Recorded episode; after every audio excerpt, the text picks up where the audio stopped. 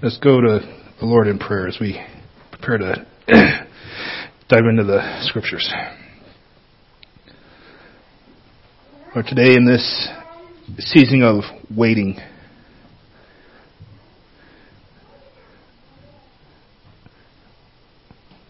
we uh, we are anticipating celebrating your resurrection, and yet your life is with us always. pray today as we begin to dive deeper into what your blood means for us, that we can live that out every day. And we ask this in your name. Amen. So, for the last two weeks, I've been talking about the importance of blood. I know the importance of my own blood. I need that to send nutrition and oxygen around my body. We protect our blood. Sometimes we give our blood. My blood donation can help one, maybe two people. Jesus' blood can save the world. But we're shifting up. The last two weeks we've been talking about what Jesus said about his blood. And now, from now through Easter, we're going to look at times when Jesus actually bled. And what does that mean? Has anybody ever heard of a stigmata? Okay, I'm going to explain it a bit this week, and then we're going to refer back to it in the following weeks, but I'm not going to re-explain it every week. Stigmata is when somebody is showing the marks of Christ's crucifixion, usually in their hands, but sometimes also in their hands or in their side. Um, they're showing the marks of Christ's crucifixion, but they have no visible wounds on them. They're simply bleeding from their skin, and sometimes it actually makes a wound, but the wound won't ever heal um, it's it's supposed to be a very painful thing. It's not something that anybody ever seeks out. It's not considered a miracle.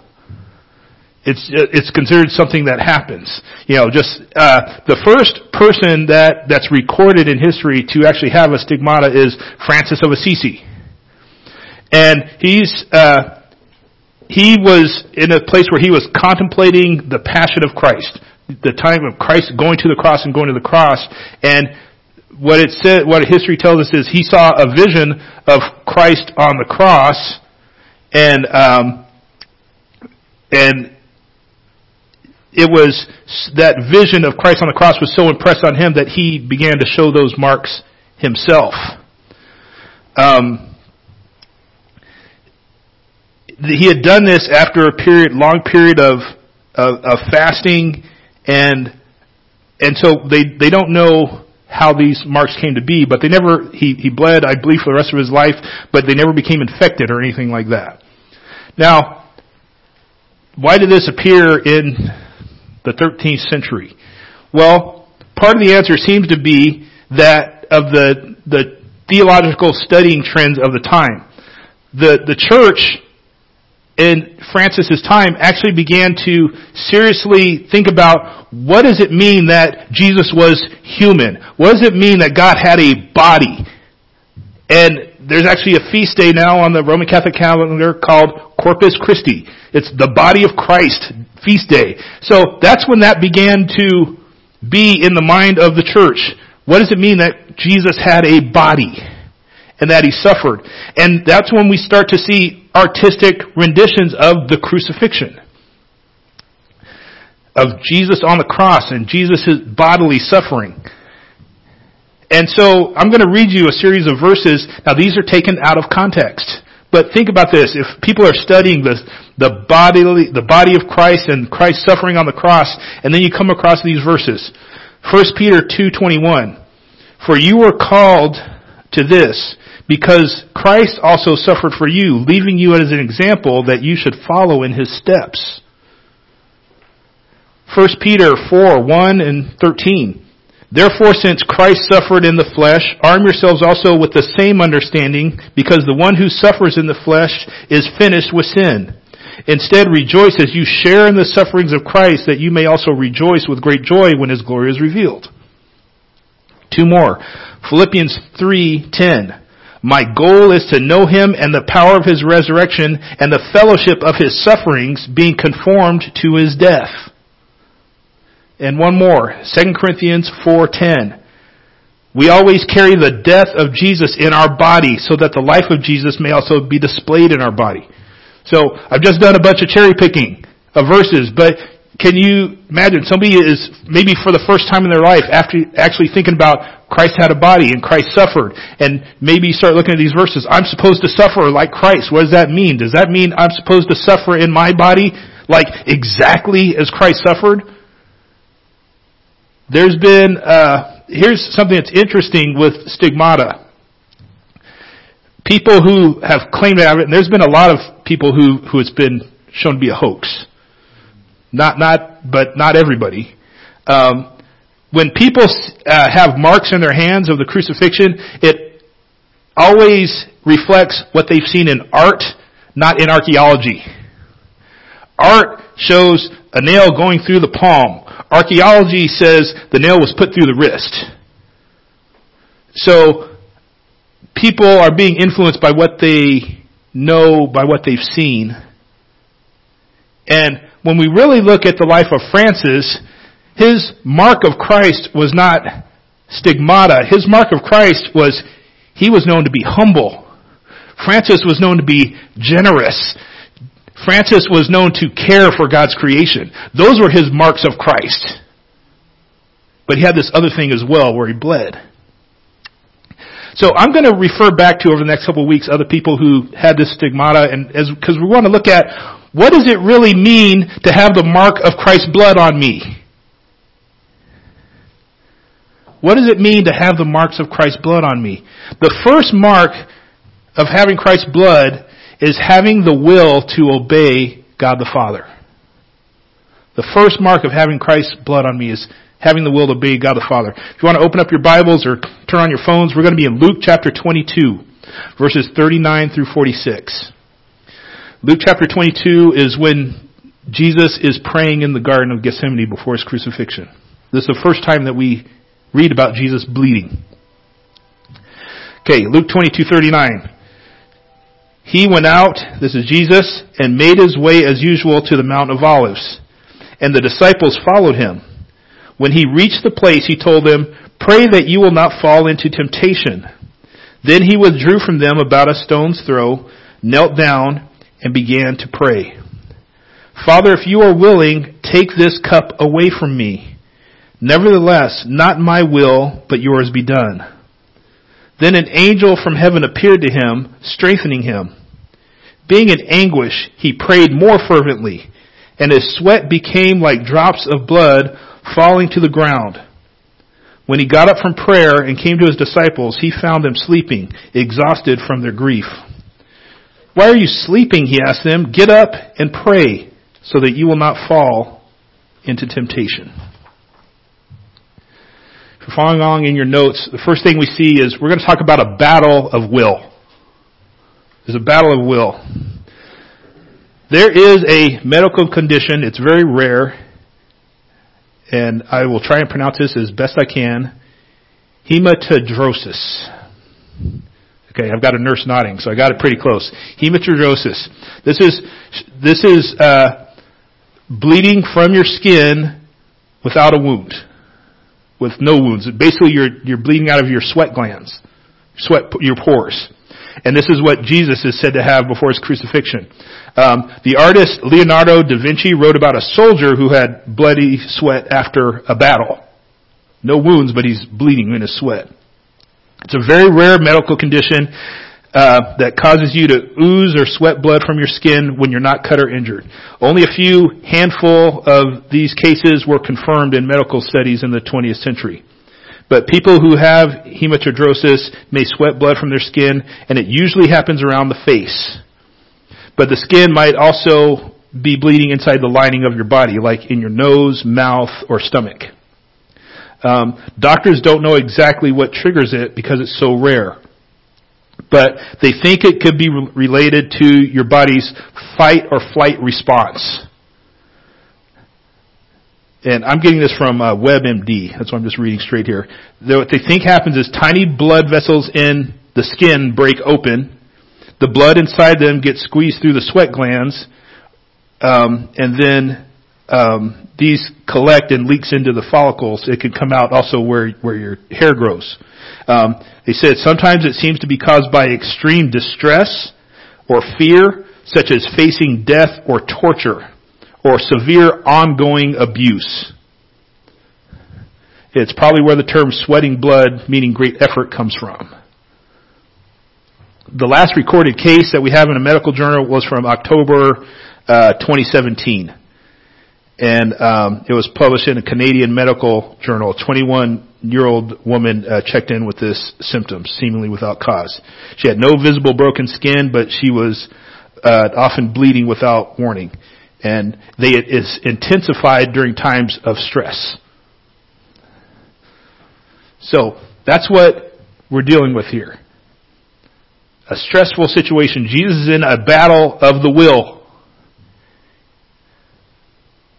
He, Jesus is uh, absolutely aware of his coming death. He's been telling his disciples for quite a while now, I'm going to be taken by the, the chief priests. I'm going to be killed. He's been telling them this plainly. So he knows his death is coming. He knows the means of his death. He knows how Romans kill people. Everybody knows that. We're going to find this later when we actually get to the crucifixion. The what we know about how people got crucified is from archaeology. The gospel writers don't describe the crucifixion because it would be like us saying we don't have to describe a hanging because we all know what a hanging is. They don't describe the crucifixion. They say he was crucified because everybody in their times knew exactly what that was.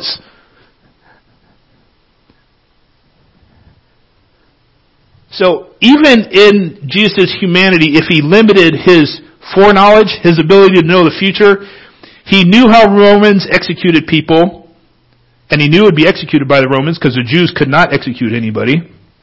And Jesus knew prophecy.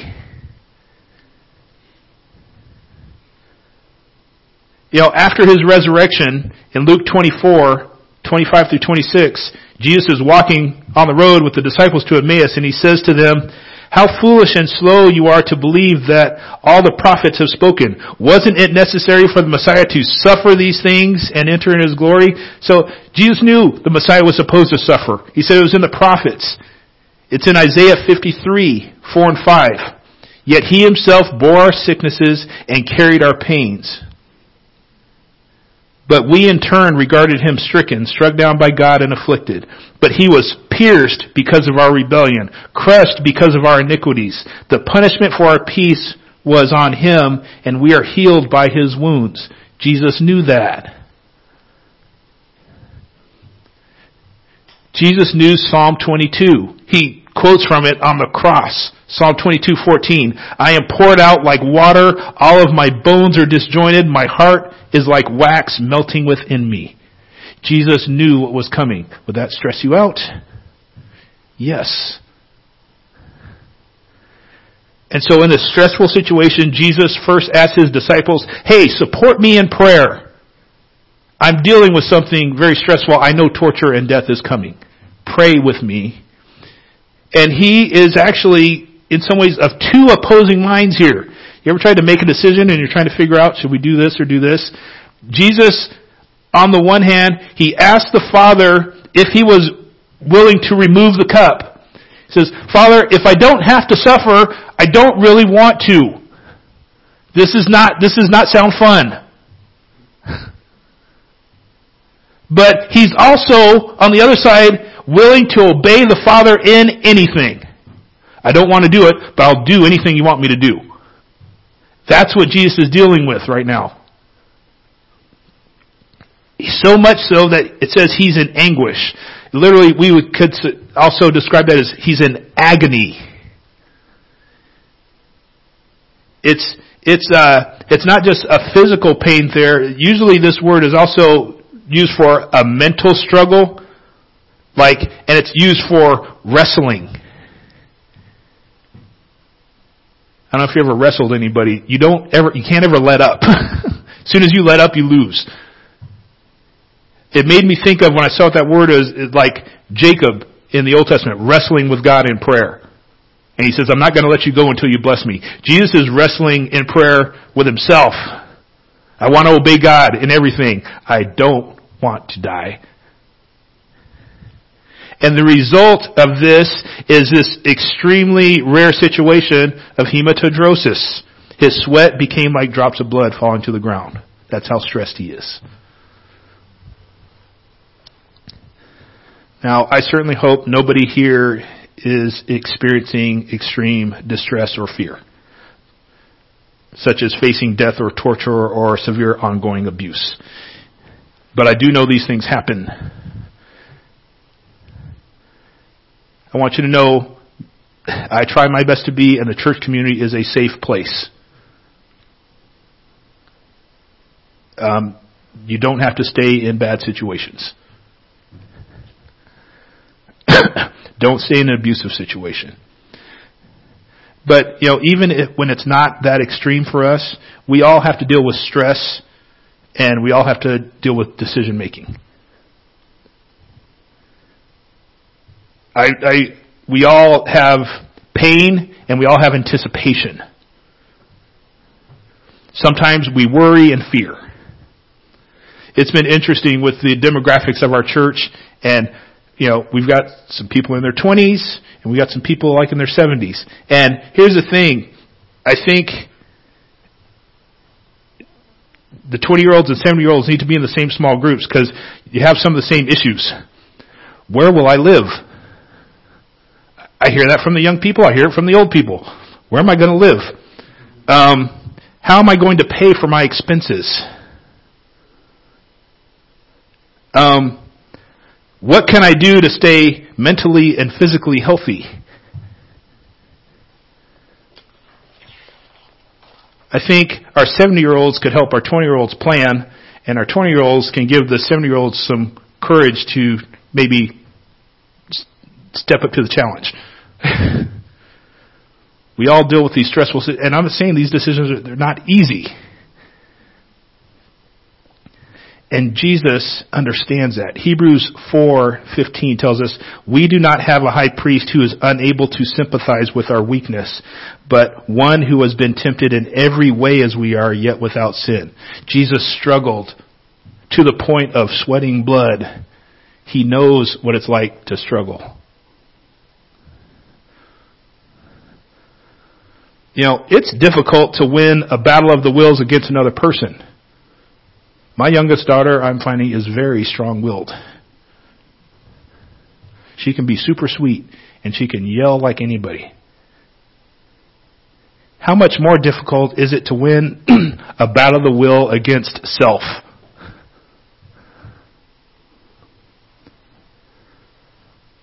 But the battle of wills we see with Jesus is one with two components. the first is the will to pray. Jesus had the will to pray. When I went to Israel, I got a chance to go to uh, this church. It's at the bottom of the Mount of Olives. It's uh, uh, it's where there's still olive grove. It's called the Church of All Nations or the Church of Agony. It's where they believe the the garden was where Jesus prayed. And there's it's kind of a cool thing they've done. It's this nice stone, I think marble or granite floor, except for this big area where there's just rock, a natural rock formation in the ground that they have not covered over with tile. And that's where people commemorate that Jesus might have laid down and bowed down and prayed right there. So people come to that place to pray. You know, Jesus goes to pray he he goes to pray alone. He moves, you know, a stone's throw away from the disciples. It says he's kneeling, so he's he's not just up. He's he's down on his knees. He's wrestling in prayer, as I said before, like Jacob wrestled with God all might. Jesus is going to wrestle with God with this until Judas comes. And he has to be supernaturally strengthened angels come and strengthen him so he can continue in his prayers. and with that renewed strength, what does he do? He prays more fervently.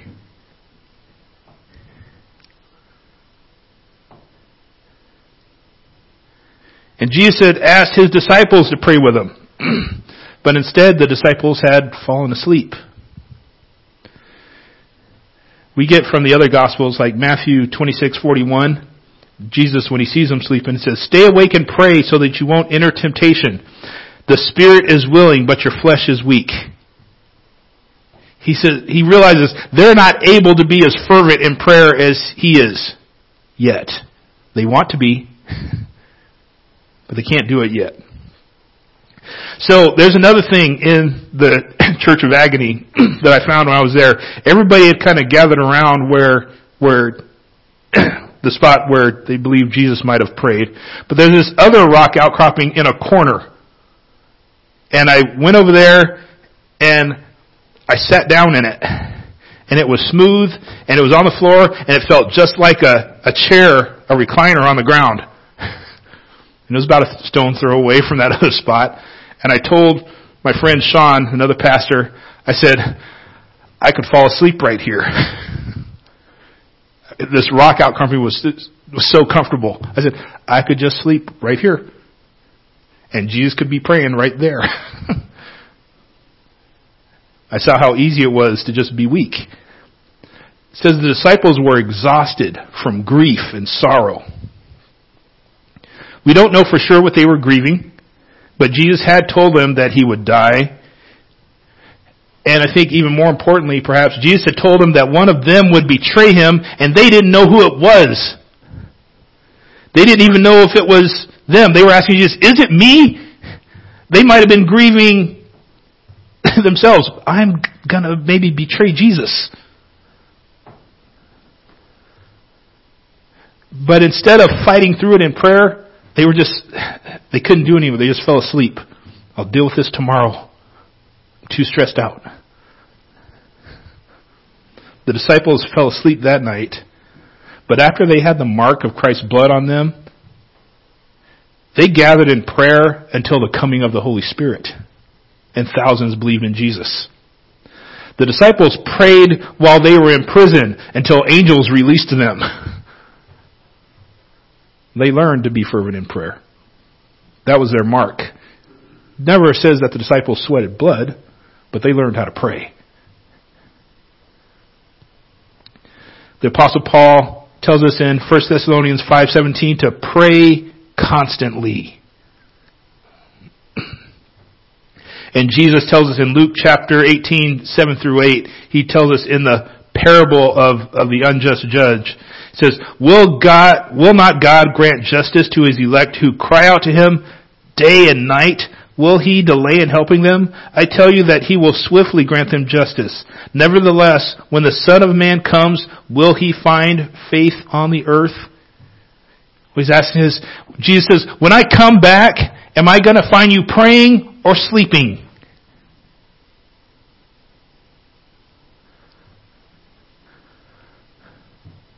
Am I going to find you praying or sleeping? You know, this is the first week, you don't have to raise your hand. This is the first week that I didn't put out reminders about the, our weekly prayer calendar on Facebook. How did you do? I'm only going to put the reminders up there once a month from now on.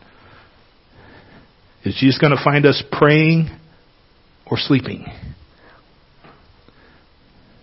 Because prayer is a command, and those that those who are marked with Christ's blood can obey. So there's the will to pray, and the second thing is there's the will to obey. The will to obey. Jesus prays and his words are, nevertheless, not my will, but yours be done. Jesus doesn't want to die. He doesn't want to be tortured. He's not looking forward to the next 24 hours or so. But he says, He's about God's will. He's about God the Father's desires. He's about God the Father's pleasures, not his own. It's a, the verb tense is present imperative. What Jesus is saying is, not my will, but God the Father, your will is being done. Not I'm going to do it. It's happening right now and will continue to happen. It's the same way as when we say the Lord's Prayer. Your kingdom come, thy will be done. Not in the future, now.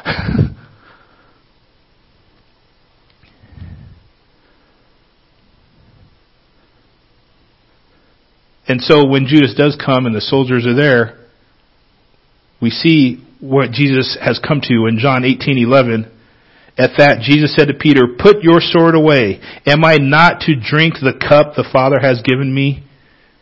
Remember, his prayer was, If you could take this cup away, but by the time the soldiers are there, he's like, "That's my cup."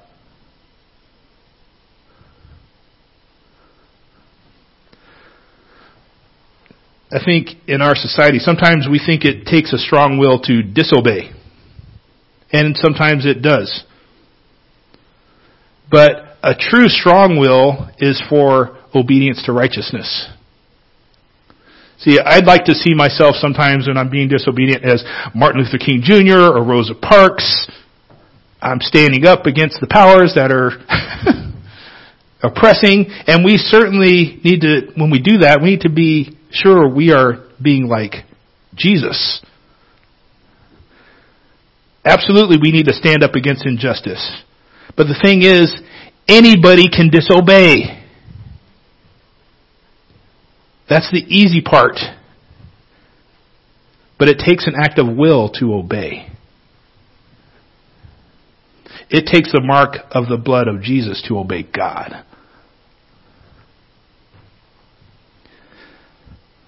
So think about this. On the cross, what does Jesus say? John 19:28 After this when Jesus knew that everything was now finished that the scripture might be fulfilled he said I'm thirsty Give me the cup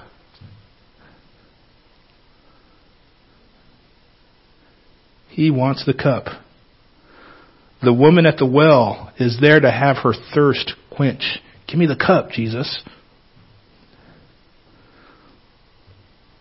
I'm going to invite Paul to come up and play here. I want everybody to understand what we're about to do and what we're not doing here. We are not serving the Lord's table right now. So, you don't have to participate. Now you can see down, it's just Paul. I am, uh, what we are doing today is offering a cup. See, today, if you are stressed, if you are perhaps wrestling with God in some area of obedience, And if you're looking to take that first step of being fervent in prayer, or the very first step of saying Jesus is Lord, I'm going to invite you today to both literally and symbolically take the cup of obedience. Be marked with the blood of Jesus. In Mark 10, Jesus said to his disciples, you don't know what you're asking. Are you able to drink the cup I drink or be baptized with the baptism I am to be baptized with? We are able, they told him. Jesus said to them, You will drink the cup that I drink, and you will be baptized with the baptism I am baptized with. You can drink the cup. So if you are being move today into a new level of obedience or a new level of prayer, I invite you now as Paul and Emma play, you can take the cup of salvation and call on the name of the Lord.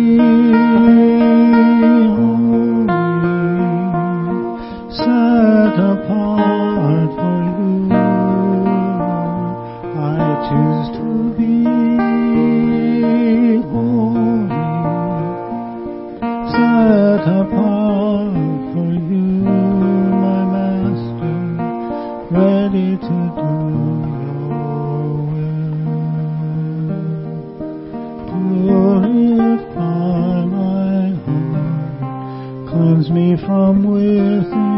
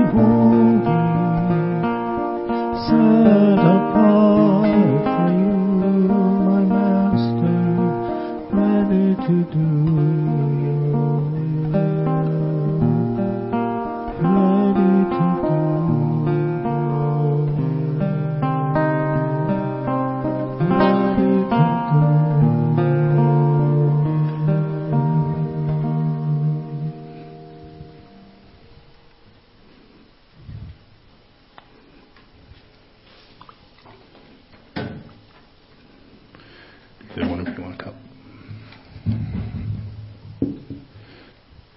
Take the cup of salvation and call upon the name of the Lord.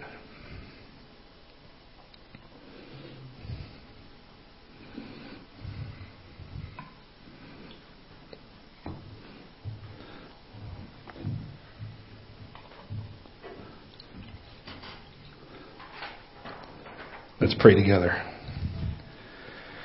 Come, let us shout joyfully to the Lord. Shout triumphantly to the rock of our salvation. Let us enter his presence with thanksgiving and shout triumphantly to him in song. For the Lord is a great God, a great king above all gods. The depths of the earth are in his hand, and the mountain peaks are his. The sea is his, he made it. His hands formed the dry land. Come, let us worship and bow down. Let us kneel before the Lord our God, our Maker. For he is our God, and we are the people of his pasture, sheep under his care. Today, if you hear his voice, do not harden your hearts, as the Israelites did in the wilderness, when they tested God and they tried God, even though they had seen what he had done. For 40 years, God was disgusted with that generation, and he said, These are people whose hearts go astray. They do not know my ways. So I swore in my anger, they will not enter my rest. But today, Lord, we as a church long to enter your rest, your peace that passes all understanding.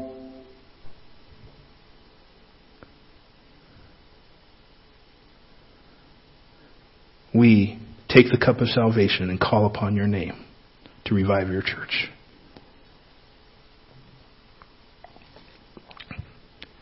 Amen.